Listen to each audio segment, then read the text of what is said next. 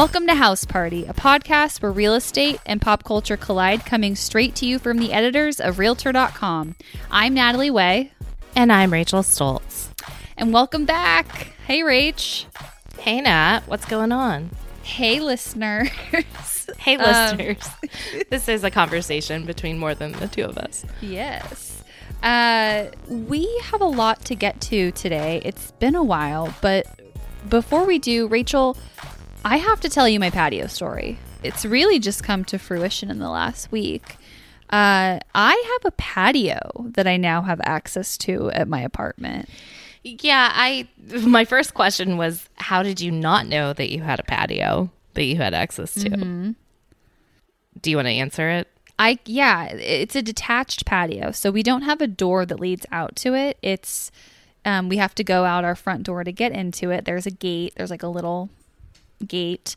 We didn't know for 9 months. We've lived here for 9 months. We didn't know that it was part of our lease that we had access to this patio.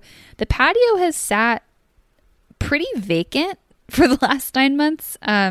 There was this one girl who used to go in a couple times a week and use it as like an exercise place, like a place where she would do her like exercises. So I just assumed it was hers. Yeah, because I remember you giving me a video tour of your apartment, and I said, "Oh, whose is that?" And you were like, "Oh, it's the neighbors. There's always a girl out there doing yoga." Yeah, and so that's why I assumed it wasn't ours. When we signed the leasing paperwork for this place, they asked us if we wanted a patio, and we said no, because we were at the top of our budget and we assumed that a patio would add an extra $200, and we just didn't want to deal with that. So we said no. So that's why we assumed that we didn't have this patio. We also moved into this place like 12 days after our lease started because we were coming from New York, and that was the earliest that we could move out here because of Michael's work schedule. So we didn't have like a formal orientation, you know, when someone like walk us through the place. None of that happened. They didn't tell us that we had access to this patio. So I'm guessing you want to know like how we found out that we have this patio. Right. Now. Fast forward almost 1 year later, while you have not been making use of this patio during the pandemic, and you find out that you have one. How did that happen? So this group moved into the apartment behind us, and the patio borders their living room and it borders our bedroom. And it belongs to us because whoever's bedroom it borders, it belongs to theirs. It's the same situation on the other side with our other neighbors. So one of the guys who just moved in comes over to our place and knocks on our door and says, "Hey, are you guys using that patio?" And we said, I don't think it's ours. Like, I don't know. And he said, "Oh, because I talked to so-and-so and like they thought it was yours, but I don't know. We bought a patio set." And so, that's presumptuous. Yeah. Yeah. We bought a patio set, and you guys are welcome to use it. And, you know, if you're not using the place, and we were like, "Oh, well, we'll ask the office and get to the bottom of this." So I go to the office the next day, ask the office manager, "Whose patio is this?" And she says, "Oh, it's yours." And I was stunned. And I like even had to go back and like double check because I called Michael and he's like, "Are you sure?" And I was like, "That's what she said." So anyway, so we find out that it's ours. And I promptly tell our neighbors that it's ours. So, you know, you can return the patio furniture that you preemptively bought for a space that you didn't know if you had. And now I've just been focusing on furnishing it. And it's been kind of a fun little design project. And I now have a place that I can chill when I'm working at home. It seems like a really weird... It's a really situation. Like, are you paying for that? Is that just like something that was worked into your lease and you didn't notice it? Yeah, it's included in our lease, and I don't know how much they pay. I'm assuming we pay more because we have an outdoor space. Even though you said you didn't want one. Yeah, even though we said that's the reason why we didn't think it was ours, because we said no, we do not want a patio. I don't. Yeah. We assumed that we couldn't afford it. You will have a patio. It doesn't matter whether you want one. We will be giving you a patio. Yeah. It's just, and nowhere in the correspondence with them were they like, this is the unit that you get and you get a patio with it. Like, there was nothing like that. So it was, I mean, I suppose if you wanted to just raise hell and say, like, we didn't agree to pay for this. This is not what we wanted. Please, you know, get rid of it and offer it to somebody else, they probably would have done that. But from what it sounds like, from what you've told me, is this was sort of a happy surprise, especially, you know, a year into the pandemic. You're like, oh my God, we said no patio, but actually we're super psyched to have a patio. I'm so psyched. I'm so excited to have this space now. And I don't blame you. Michael's excited. We can, now that we're fully vaccinated and most of our friends are vaccinated, like, we can have them over for like beer tastings, and it's just, and when it gets warmer, it's just gonna be such a nice place to go and read a book. And there's a gate, so we can bring our dog Abby out there, and she can be off leash, which is really great. So it's all around a good amenity that we just discovered that we have. Yeah, I don't blame you at all. I'm jealous. I would love to have a patio. And then you've also gone a little bit crazy buying patio furniture, right? A little bit crazy, yeah. I had a sofa delivered today. I, you know, shopped for about a week, did a lot of research, and I just decided to go with a standard IKEA outdoor sofa. Patio furniture, IKEA. It's not cheap.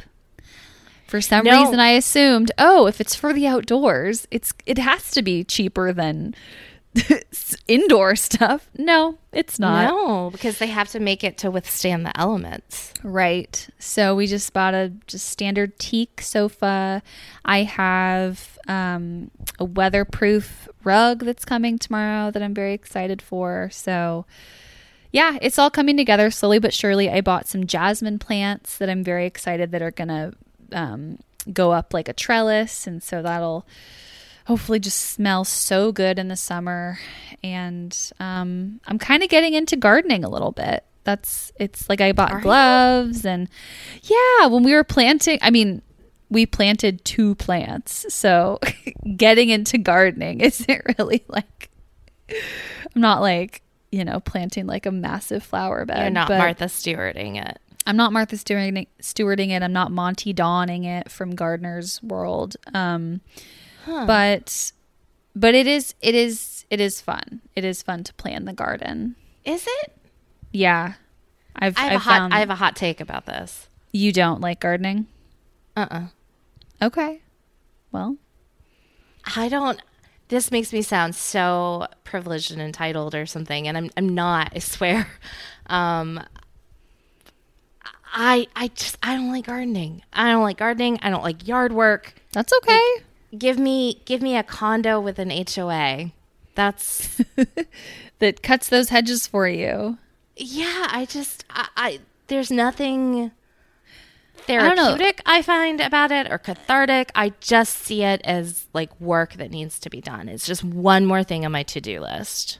I get that. I totally get that. I think the fact that like this is now like, I see this is like, oh, this is my little patio. This is my little haven. And I'm like, I have to protect it. I have to sweep it. Like, I have to keep it looking nice. It's, I don't know. It's now that I have it, I'm like, I want to protect it and make it look nice. That makes sense. I mean, I don't have my own patio space. So that does make sense. I do have one basil plant, which I've managed to keep alive for the past couple of months. And I'm very proud of that. That's pretty good. I have something that actually is like, you know, survived and adds to my food and whatnot. But like, I killed the orchid next to it. Like, I just have a really black thumb, and I need more success to get excitement out of this. So if you can get success out of your gardening endeavors, God bless. Well, you know who's had success in her recent gardening endeavors is Drew Barrymore. And the reason I mention her is because the New York Times did this story on celebrities discovering the garden and being all about it. I mean, the headline of this piece is Americans have discovered the garden and celebrities want in. It's so trendy right now. You can't scroll through Pinterest or Instagram without seeing people posting pictures of their gardening endeavors. I mean, and this, I think it was true before the pandemic, and then it just doubled down. Like, as soon as we were all locked up, this is what people turn their attention to. And now everyone is some sort of gardening savant. Like, please. No, I don't believe that. Yeah, it's really interesting how, you know, someone, especially a celebrity with a big following, takes a liking to a hobby, and then all of a sudden they're like a guru or they're like a spokesperson. Right. And that's kind of what this story was about. They interviewed Drew Barrymore, and she talked about how at the beginning of the pandemic she knew nothing about gardening, and she didn't know if she was gonna kill things or whatever, but she just wanted to try it, and now she's so into it. And she's even the face of this new lawn care subscription service, so she's kind of like parlayed her quote unquote new hobby into a business venture. And my question is, like, do celebrities deserve to be the guides of these hobbies that a lot of experts have been doing for, I mean, gardening, God, thousands of years? Like, you know, if I were just like someone who was really, really into gardening and really took it seriously as like a craft, and then you see all these Instagram celebrities or these celebrities getting on Instagram, and then now they're parlaying it into like multi-million-dollar businesses and SpawnCon. I'd be like, I'd roll my eyes. I'd totally roll my eyes. Well, I am rolling my eyes. It doesn't seem genuine. It doesn't seem authentic. I mean, there's a reason why Martha Stewart has hit that sweet spot of... because she's actually good at what she does. Yes, exactly. Yeah. Like, you know that she knows what she's talking about. Would I take gardening advice from Drew Barrymore? No. Mm-mm. Would I take furniture building advice from Scott Foley, who is going to be a co-host with Ellen DeGeneres on this new show coming up called Ellen's Next Great Designer? No. He is the most random pairing ever. Like, it says Ellen, along with co-host Scott Foley, and judges. I'm sorry, I actually follow her on Instagram, but I don't know how to say her first name. Bridgette, or maybe it's just Bridgette Romanek, and Fernando Mestrangelo. Sorry, Fernando, if I mispronounced that too. We'll decide which designer will walk away with the $100,000 prize. Like, but why Scott Foley? And so I did some digging, and it says this is a familiar area for Scott Foley, who has described himself as someone who likes to dabble in furniture building. Wait. This show is all about furniture making challenges? Yes. This show is about it is about furniture making, and Ellen is going to co-host with Scott Foley from Scandal fame, if anybody was wondering. Yes, and Felicity. Correct. That's a deep cut. Yeah, I'm a big Scott Foley fan. I find him very attractive, and I would watch for him, not necessarily Ellen. I have thoughts on that. It does seem like a random. It's like, who do we know in Hollywood who also might have built a chair at one point? Yeah. Scott Foley. Oh my God. My buddy Scott Foley. He should be the co-host. And it's just like, what? Like, I know. It's not, Scott Foley is no A-lister. God bless him. I love him. But like, why? I know. And then that also, you know, it reminds me of other celebrities who have like furniture lines. Like, bless her heart, we love her. But like Kelly Clarkson has... Andrew Barrymore. I think they both have huge successful furniture lines. If I was someone in the space, it would piss me off so much. Right. I was just thinking, I would love to get a designer on this podcast and discuss, does it bother you that you're an expert in your field, but now you have to compete with celebrities who already have the name brand like established out there? and have just said, oh, I like furniture or I like gardening. And now you have to, they're getting the shows, they're getting the sponsorships. Like that must be a huge obstacle to try to come up in that world. It must be. And it must be so frustrating. And it's almost like it's not a new thing, because we've seen celebrities do this with like fashion lines too all the time.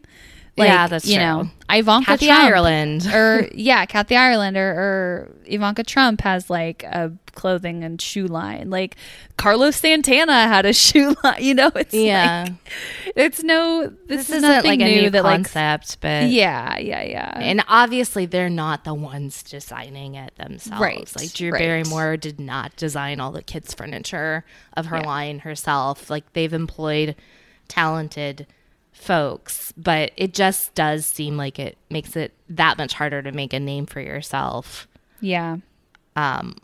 as a standalone designer when you have celebrities who are kind of coming after your trade. Do we know when that show is airing, Ellen's Next Great Designer? We don't. We'll keep an eye on it. It's going to be on HBO Max.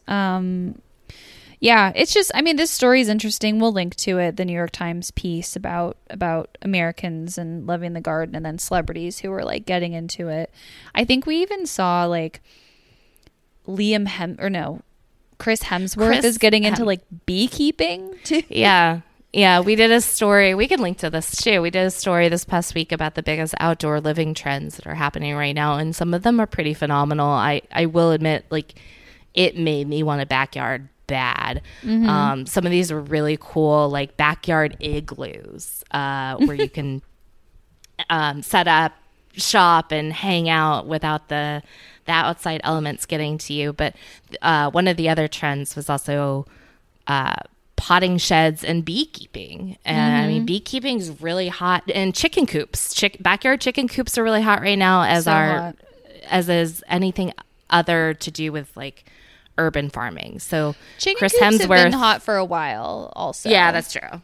But I mean, Meghan and Harry have a chicken rescue cube. Right.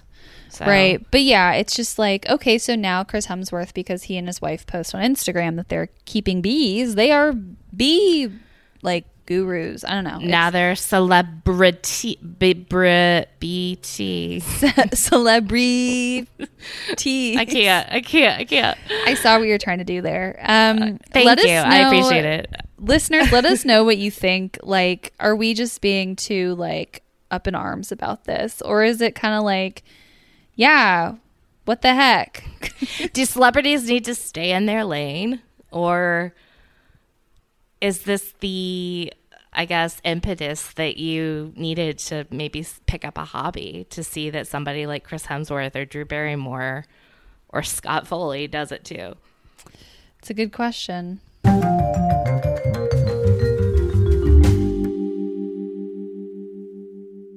Let's launch into making moves. This is the segment where we update you on houses that we've previously talked about. These are three very expensive houses. The price tag on all of these is astronomical. That is what groups them. And they were also, you know, A-list, mega A-list stars. I'll briefly touch on this story that Madonna is the one who bought The Weeknd's home. Yeah, we knew it. We called it. It was going to be an A-lister. We knew it. Yeah. I didn't actually think it would be, Madonna never occurred to me. Mm-mm. So I thought maybe, sports ball player. I thought maybe, I hate that I just said sports ball. I thought, you know, maybe a singer, but well, she is a singer. So yeah, it's Madonna.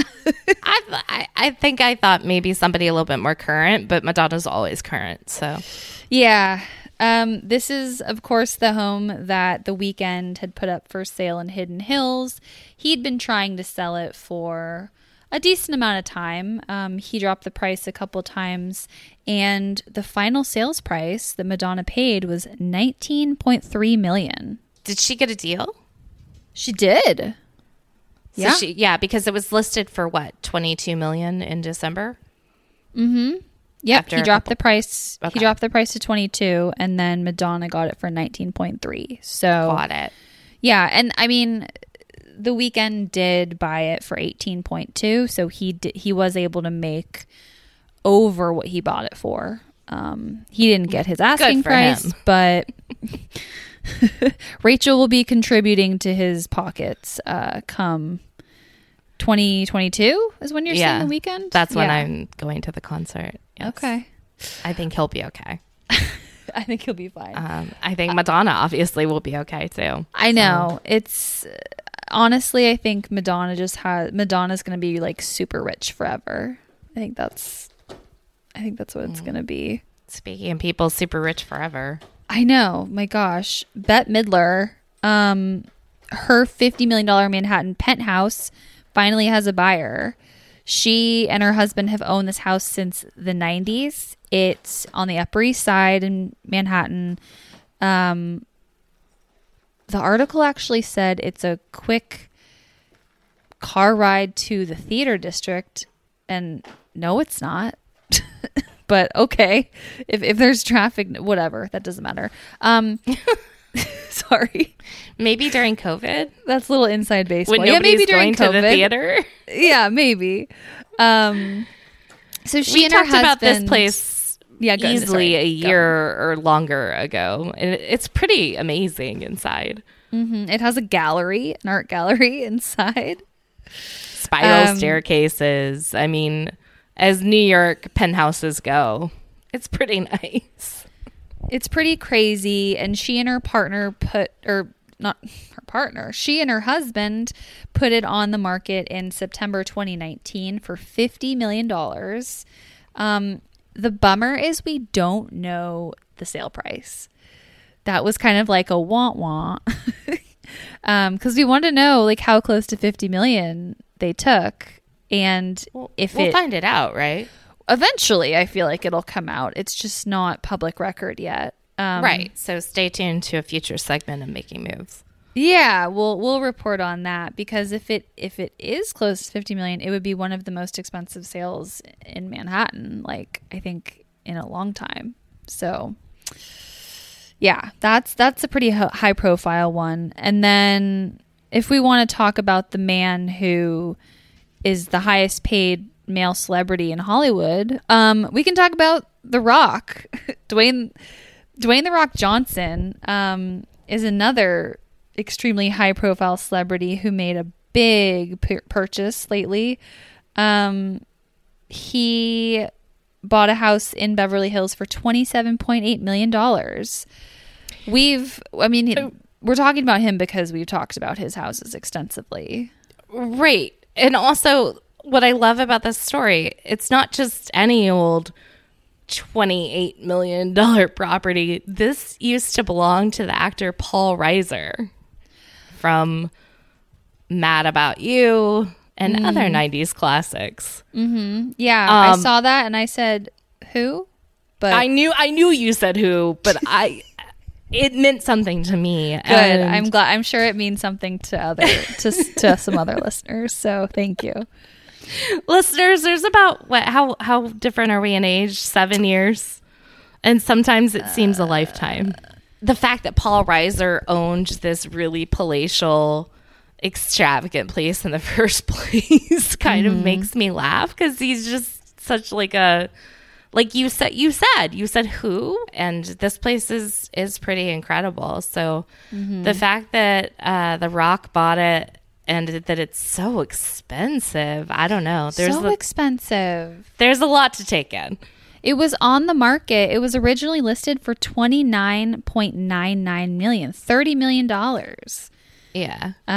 In January. And The Rock was able to get a bit of a discount on it. But still, 28, like barely a discount. I mean. We'll post pictures. It's got an indoor pool. It's very Mediterranean. And, you know, I do like Mediterranean. Although I would say that this home in particular is not. Nothing is like knocking my socks off with it. Oh, interesting. It's a lot of property. It's a big property. It's 15,000 square feet. Has an indoor pool, a tennis court, a baseball diamond, among other amenities. So, it seems right for The Rock. I'm still stunned that Paul Reiser owned it to begin with, but That Bless. Network TV money, I guess. Yeah, those residuals, they got to do well for you. So that's it for making moves. Those are the most important real estate transactions that we needed to update you on this week. Now I'm going to make you watch Mad About You. I don't even know what Mad About You is about. I don't think you would like it, actually. No, okay.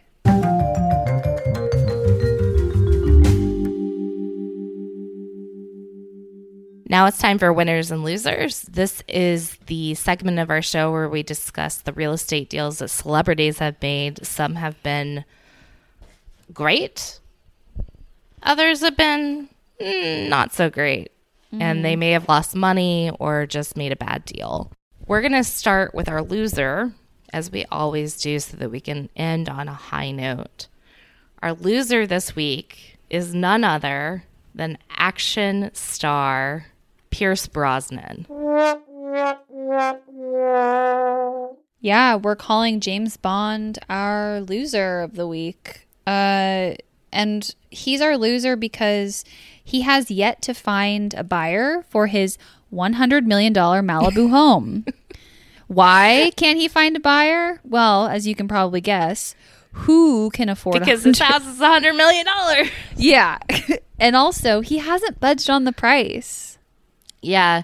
As a reminder for loyal listeners, this was the house that I actually picked. At the end of 2020, Natalie and I picked one home that we wish we had to spend quarantine in. Mm-hmm. Natalie picked Justin Bieber's house, and I picked Pierce Brosnan's $100 million Malibu oceanfront mansion. Mm-hmm. Because... Why not? Because, of course. Yeah, if I'm going to spend sometime somewhere, that's where I want to be. It is a fantastic house, but it is also $100 million. So it is not at all surprising that he hasn't been able to find a buyer. It is a little surprising that he's not budging on the price. It is. It's like cut $10 million off of it. That's still $90 million. Like, you have James Bond money, Pierce Brosnan. Yeah. You will never be hurting for money. Like, why are you being so stingy with this? Is this a price thing? Like, I mean, or sorry, is this a pride thing or maybe? Like, it's just hard to say. I don't know what kind of advice he's getting from his agent in terms of not being willing to come down on this. But the house has been on the market for what did you say? 8 months? It's been a while. Yeah, it's been on for 8 months, and clearly he's not in a hurry. So, like, okay, fine. Wow, can you even imagine, like, just having $100 million house just, like, on your, as a budget, like, line item? A line item, yeah. And paying for, like, mortgage and taxes on that. Just whatever. We're not really trying to move quickly on our $100 million house. It's wild. But then, like I said, if the money's not really a big deal to you, then just drop the price. Take the 90. Take the 90. I don't know.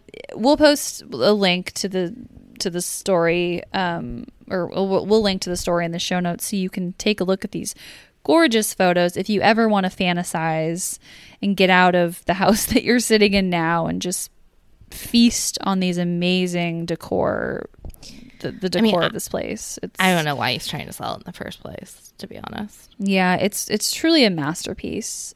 Yeah, he just needs, like, Jeff Bezos or, like, some billionaire to come in. I mean, Larry Ellison just bought an $80 million house in Florida that he plans on tearing down. So, you know. I didn't know that. Yeah, that's been a story that's been floating around, and so that's one billionaire that is not going to buy this place. So what other billionaires are out there that can buy this place? Why would you spend $80 million on something and tear it down? Because he's Larry Ellison. He's Oracle Man. Like, I don't know. I know, but you could have this place, which is move and ready. Look at me. It really is. Pierce Brosnan, I could be your real estate agent. Look how hard I'm selling your house. It's move in ready, truly.